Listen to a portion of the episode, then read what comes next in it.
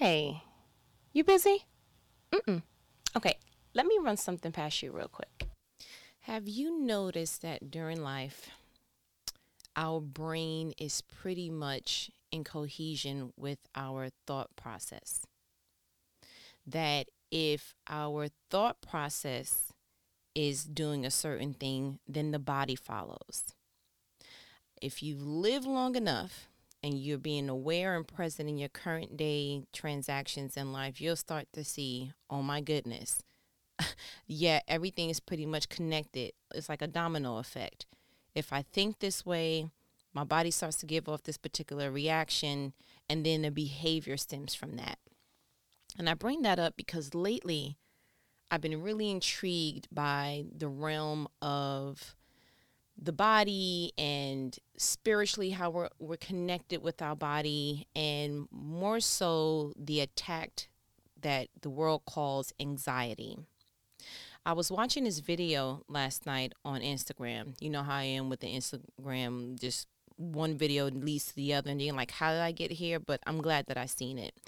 It was a police officer responding to what looked like it was a typical call it was a Caucasian woman and looked like they were in the woods or something. And he kind of was like, hey, you know, slow down, stop, or trying to get her attention. She saw him, took off running. The cop then chases her. And when he finally got to her, it was a little bit of a scuffle, nothing too serious because he still had his um I think he had his weapon still drawn.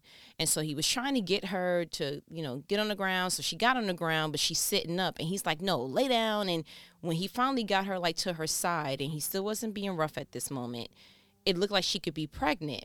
So I think maybe there was a oh okay well let me just be a little bit more delicate with her. But he kept saying you know get down. Why did you run? And she's like my mother told me to. And so they're having this transaction enough to hear her and hear him without it sounding like it was scuffle mania and again all this was taped on his front body camera.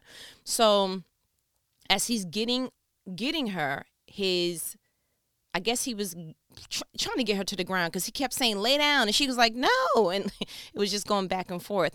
His the police's partner came and he did the the bad cop. He had his knee in her back. He was like listen you ain't going down. And then all of a sudden you hear gunshots from another area and so when the he sits, sits up, I guess you can see like a house nearby. So apparently she was trying to run to this particular house and she didn't make it. She made it like in the front lawn, but not so much. And whoever was in that house came out guns a blazing. And so the bad cop that got his knee in her back he's like, uh, so he's stuck between keeping his knee on her back and still trying to figure out what's going on behind him. So that leaves the original cop in a position of, I guess, scared. It's like, okay, do I help and put my knee on her back too? Or do I start shooting in this direction? So he starts shooting in the house's direction, but he's backing up, again, leaving his partner and this particular suspect on the ground and and then it kind of jumps to something else. I guess the video was long and they were trying to make it whatever, but you see another cop trying to help out, but the original cop does the unthinkable and it probably happens more than we ever know, but this is the first time that I've seen it. It looked like he had an anxiety attack. The title was literally Cop Has a Mental Breakdown. I have never seen this, nor could I even imagine what he was feeling. So resume back to the story. He's backing up. Another third officer comes to his left, and then while the original cop is holding his gun, he starts going and started making these like panicky palpitation sounds. That was like, "Are you okay?" So now the third cop is like it's okay, buddy. We got this. It's okay. You're all right. You're all right. And starts going into this nurturing mode that, like, seriously, round of applause. He did an amazing job because he had to then back the cop up because they were still shooting from the house, back the cop up and he's the third partner is trying to take the gun from the original cop. He's like, "It's okay, buddy. Give me your gun. Give me your gun. It's okay, buddy." And he just and so he it was a little bit of a struggle, almost like he was frozen in the trigger mode. So his finger was still on, like, bro, I need you to let go of the gun. And he just kept saying, It's okay, give me the gun, give me the gun. So he had to, like, a little bit of aggressively take some force and take it out of his hand. And he kept saying, It's okay, buddy. We got this. I know. I know. It's a stressful situation. Mind you, second cop is still on the ground with the suspect whoever is on the house is still kind of doing it, but intermittently shooting. And this third cop has his grandiose scale of a task to go ahead and calm down the original cop. And once he was, it's okay, buddy. I know, I know, it's stressful, but we got this. You know, the sounds that the original cop were making kind of came down, came down, came down. And then you could see him wipe his like face with his hand and he was like okay i got it i got it and then he took the gun back he was like you sure he was like yeah i got it and so then that's pretty much when i guess they went in pursuit and i didn't see the rest of the video because there was no more video left but that led me to see there is a hack to anxiety. I believe wholeheartedly there is a hack. If we can override computers then we can override our brain. Because our brain is just what it pretty much is is you walking around with a laptop on your shoulders real talk. Like you are walking around with a cpu that's what the brain pretty much is. It's the central station to all things your body your life and how you see things. And so i was kind of thinking i said man i wish that we can see more of that he didn't pop him a pill real quick he didn't give him nothing to drink he didn't put on he didn't do anything extravagant, the third cop, outside of, it's okay, buddy. It's okay. I know this is stressful. You're all right, buddy. You're okay. He didn't say we are okay. We're gonna make it. It's gonna be gonna be a. He kept assuring him, it's okay. You are okay. And yes, I know it's stressful. It's okay. You are okay. And what you're feeling, I can understand. That's what the equivalent of is when you say, I know this is stressful, buddy. It's okay. You're making, you're coming down to the person's level and saying, I absolutely understand why you're going through this. And you know what? It's real, but it's still okay. I wish to goodness that we had more of that approach when it came to other anxiety matters. And I wish that we as society saw anxiety in a different lens. Because just to be honest with you, when when I used to think of anxiety, I'm thinking of, you know, let's just go ahead and put the taboo word out there. You're crazy.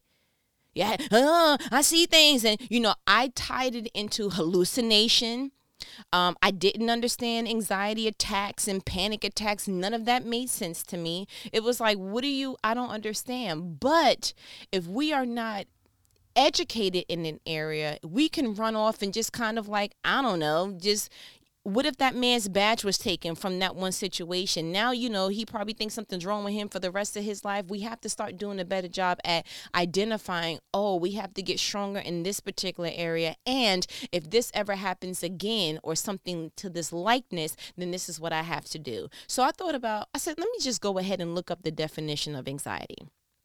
And so, according to the Bishop New Oxford American Dictionary, because you know I use his ministries a lot, anxiety is described as a feeling of worry, nervousness, or unease, typically about an imminent event or something with with a uncertain outcome. Let me do it again. Anxiety, a feeling of worry, nervousness, or unease, typically about an imminent event, meaning it's happening right now, like the way the cop was. It's like, bro, this is happening now, or something within a uncertain outcome. Now, if you're honest with yourself, you have experienced anxiety and probably earlier than you want to really admit. You ever was really excited about that first day of school? You laid your outfit out and was like, "Oh, I'm a killer!" Like you just knew you gonna stun on them super hard, and you had a hard time sleeping. Hmm. You ever had it where the next day was Christmas? Uh, isn't that the worst time to try to go to sleep? It's like, listen, I know that we way past the Santa phase, but I'm like, I'm having a hard time. Can we just open up one present? Can we just open up one present? That's probably what happened when we came to that first phase where you like, okay, you can open one present for Christmas Eve, just one, nothing else. It probably was the pressure of, listen, I can't go to sleep either. I'm excited about watching y'all open up these presents. Probably was a mutual understanding. That was a good compromise. One present on Christmas Eve, and then you got to go back to sleep. You know we're not going back to sleep, right? you know that we all gonna have bags as a family, as a unit. This is what's happening. Don't try to go to sleep the day before um, a big event, a wedding. Try let you have a part anywhere in that wedding. Try to go see. You want to try? Oh, okay. Yeah, it's the equivalent of somebody please punch me in my forehead so I can get some sleep. Like maybe that would just like rattle whatever toasting, whatever I need to go into my bloodstream. I need to go to sleep now. Okay, you're gonna give me some sleepy time tea. We need to do something now. You ever had it where you were ex- maybe nervous about, oh my gosh, my first day of college, your first day at this job, you you're about to have a first date with someone, don't let it be a blind date the next day. You like, whoo, my stomach is in knots, sir. you understand? Listen, butterflies, no, I'm having iguanas in the stomach. Like, I don't know what this is, but it does not, it feels heavier than a butterfly, okay? You ever had it with maybe you was getting ready to move? The move was big, maybe a relocation. You know, all these different things don't you when i named those things didn't you have your own little like yeah i remember that. Yeah that that day was and even though it's in the same realm of anxiety it gave you different responses. You ever had a thought that kept you up all night somebody says something, somebody did something, and you thought about that thing a little bit too long, and next thing you know, your alarm clock was going off, and you were like, I didn't even sleep well. Couldn't even get that off my mind. Do you realize how awesome and powerful the brain is? You mean to tell me a thought kept you from sleeping? You mean to tell me a thought all of a sudden started making you sweat and have butterflies and a thought did that to you? And it's nobody else's thought, it's your thought, right? And so I went ahead and did this. I said, if that's the case, then we need to go ahead and give the brain something else to think about. Because clearly, the information that was served to us originally kind of gave us an option. You want to have anxiety now, you want to have it later. You want to go ahead and kind of delve in it and experience all the emotions now, or you want to kind of getting in, you know, long releases where you don't get any sleep, you're moody the next day, how you want to do it. And I want to go ahead and with those two options, I'm going to offer us a third. So you know that I'm a visualist. Like I love, love, love to just okay. Even when I'm talking, I'm like envisioning people's houses when they're talking to me like where are you? kind of thing. I don't it's been a thing since i've been younger. Like you know you go to somebody's house for the first time you're like I, I pictured this differently. Or if it's a blind date and you you like i i don't know you just because in yep and you can say the same thing about you because i feel like our brain wants to fill in the visual. So i just tap into it a little bit more than usual because i understand it and i accept it. I love it.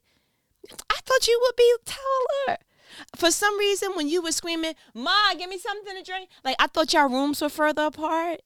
You see what I'm saying? But so I so I pulled from that. I'm like, so give your brain something else to think about. So here is what I would like us to do the next time that anything anxiety comes up because the bible keeps talking about the fear nots. It's brought up fear not almost five, over 500 times I, I looked up the last time. It brings up be anxious for nothing. You know that? We read that in philippians. We we always read where um, God is constantly saying, I'm with you. So he's soothing you. It's the equivalent of the third cop saying, It's all right, buddy. It's okay. I imagine the Holy Spirit doing that to us on a constant level. We just need to go ahead and calm ourselves down so that we can hear, okay, it's okay. I'm not alone. I'm not bugging out. It's okay. And we can get to a place of soothing. So I came up with a visual that I was like, this is what's going to, I mean, it has to work. And if you want to switch it however you want to switch it, at least you'll get the concept. Okay, ready, set, okay, go. I want you to envision yourself in a white room. White room, and if you can't close your eyes, because I don't know if you're driving or not, don't get me in trouble. But just if you can close your eyes, or if you can just whatever's going to make you pay attention to this, I need you to really like swoop down on it. Okay, white room, and I'm closing my eyes too. White basket, an assortment of colorful socks in a laundry bin. This is what I want you to imagine that you are in a white room, all white, the purest, brightest white you've ever seen, like ever. Like, oh my goodness, this is like this should be neon white. It's so it's so powerful and brilliant, right? White room, white basket, an assortment of colorful socks in a laundry bin. Of course, the laundry bin is also that brilliant white. Five pair of socks, which means that there are 10 socks, and it's an assortment of colors red, orange, green, blue, yellow. None of these socks are paired up yet. I want you to visualize that you are now reaching into the basket and you're pulling out, okay, red. You're pulling out the next one, okay, orange. You're pulling out the next one, green. Pulling out the next, blue. Pulling out the next, yellow. Now we need to go ahead and look back in the basket because they need a pair. And I want you to go ahead and pair that red. Now you fold up the red. Boom, we got a pair. Yay! Now we're going ahead, we're pairing the orange, we're pairing the green, we're pairing the blue, we are pairing the yellow. Now we have all our pairs. Now put the socks back into the white basket. And let's do it backwards. Let's put the yellow in there. Let's put the blue in there. Let's put the green back in the basket. Let's put the orange back in the basket. Let's put the final pair of red in the basket. Everything is in order. Life is clear. Life is paired. Whatever looks like it was missing before, it's not. You are okay. Everything is in order. Everything is okay. Do you see how just the sense of the brightness of the white color and then the order of I have to take the socks out. I have to pair the socks. I have to then bundle the socks up and I have to put the socks back in the laundry basket. That even in this moment of telling you to think about that right now, whatever you were thinking about prior to this phone call, you're not thinking about it anymore. Do you see how powerful the brain is? I know you like shucks to be honest with you, yeah. It's like your your brain said, shh, we gotta focus on something. And it focused on the visual that I gave you. How amazing is that? You, you do you see that? How I'm starting to see anxiety also, and this could be a secondary kind of example, but this is just how I see it. I see it as walking into a classroom of unruly students. Now, you know how children are when there's no teacher in the room. Let's just go ahead and give it a grade. Let's give it fifth grade you're in the no teachers in the room so you got somebody sitting over there with their friend you got somebody else putting on lip gloss you got this other group of kids they probably you know making a song or whatever the other group of kids they cool so they putting on lip glosses and what have you somebody sitting by their crush whatever. It look it's unruly the volume is at a volume that it usually wouldn't be in if the teacher was there and so there's a lot going on right there and you're just like what is going on? And so you walk into the classroom First thing I want you to do is flicker the flicker the switch, light switch. Usually when you do that, you get the attention of, oh, there's a teacher. Then I want you to give a command. Everyone get in their seat. And that's when you have the students kind of perusing, like, oh, whatever. And they go ahead and get into their seats. And then you sit at the teacher's desk, and I want you to take attendance. But in this analogy, the attendance that you're taking is I want to I want to put some order to what's going on inside of me. So what that was prior to the teacher walking in, you probably was over there thinking about money issues. You probably that group over there probably is a proverbial uh, example of maybe health issues. Maybe the other groups and the kids. So each kid in the classroom, each group was signify what you were thinking about or were stressing over or were having an anxiety type of reaction prior to you walking in the classroom. You walking in the classroom and doing the flickering of the lights is your way of saying, I'm walking in here and I'm about to put some order in here because this part of my brain that's having this thought process is is giving my body a reaction. So you went ahead and you flicker, flicker, flickered. Okay, I'm getting ready to attack this. Everyone go ahead and, and sit down. That's you just saying, I'm walking in this classroom and I'm putting order into this thought process. That's what I'm doing. And when you sit at the desk, go ahead and call out those things that are causing you some type of grief finances, health, children, spouse, family, job, and you just name them, name them, name them, name them, and give them order. And then when you're done, I want you to say, I recognize that these are issues. It's okay, and it's going to be okay. God's going to give me an answer. God's going to give me a strategy. If it don't look like new job, it's going to look like payment plan. If you don't if it don't look like okay, we get this brand new house or whatever, it's going to look like make sure you clean up your surroundings in your apartment because it triggers your moods. Whatever it got, you have to trust enough that God's going to give you a strategy. And you sitting in that place of authority, you being that teacher, calling those things out and saying, "I see that you are where you are right now, but you will not be in this classroom for long. Finances will not be an issue for long." And you know the one thing and i know it sounds old that old people say but you know what? Troubles don't last always. Every trouble has an expiration date. The issues that you had 15 years ago you don't have them now. The worries and the concerns that you had when you were in high school you don't have that now. The concerns that you had when you were 10 you don't have those now.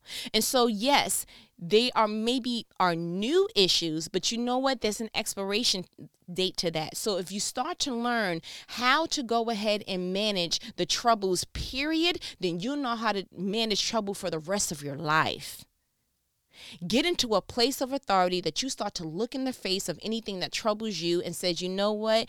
I, I know a form of you.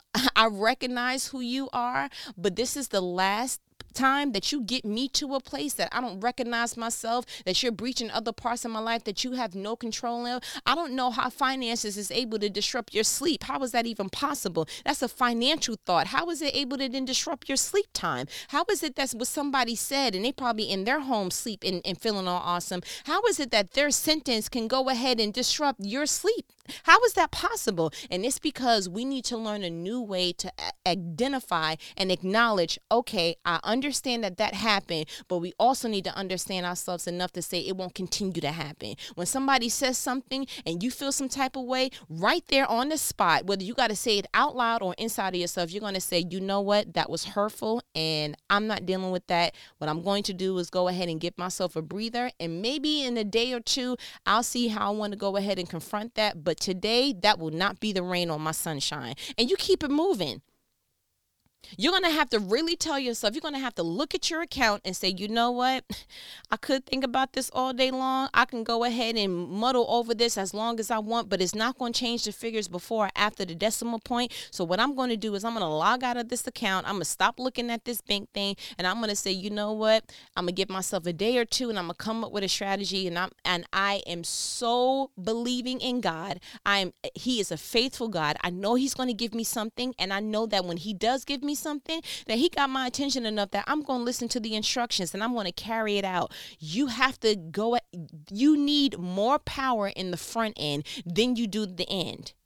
That is why when God was talking to Joshua, he was like, Be brave and strong, be brave and strong, be brave and strong. He had to keep saying that in the beginning because your start, your way that you start a thing is more powerful than how you finish it. You really need to rev up yourself. Okay, come on, you can do it. You can do it. Everybody's clapping for you in the beginning of, of the race. It's like, yeah, come on, you can do it. And then nobody claps again until the end. Nobody's clapping in the middle. You know, that lap that you're taking, you probably gonna hear some you're gonna hear more wind than you do people. Understand, just like the third cop did with the original cop, it's okay we recognize that this is a stressful situation. But you know what the irony is of that particular video? Now that I hear myself saying it out loud, you had two people in the same circumstance with two different outcomes. Both getting shot at, both see that the secondary cop is down and probably is closer to getting shot than anyone else because I'm sure that the people who were in the house, their goal was, I want her to get back in the house. So wouldn't it make sense to shoot at the person who has her prior to the cops who don't? I mean, that just doesn't, you know, you see what I'm saying? Well, you why would you shoot at two others who don't have her? You want to shoot at the one. So they both, the, the third cop and the original cop, they both were in the same circumstance, both seeing it from the same lens, but was operating differently within that circumstance. One decided, oh my gosh, we're getting ready to die. Oh my gosh, they're shooting at us. Oh my gosh, what are we going to do? Oh my goodness, oh my goodness, oh my goodness. And that elevated to a panic situation to a fulfilled override of all things anxiety. Where the third cop was, you know what? Let me back up to safety because that's what he did. They wasn't saying this just in, you know, the beeline, just like, okay, we're going to say this right in the middle. He backed up, looks like it was probably behind a tree, got them both to safety, still had his gun drawn, and was still shouting at the house, hold your fire! And, and and at the suspect stay down! And at the same time was still able to say it's okay buddy. I know that this is a stressful situation. Give me your gun.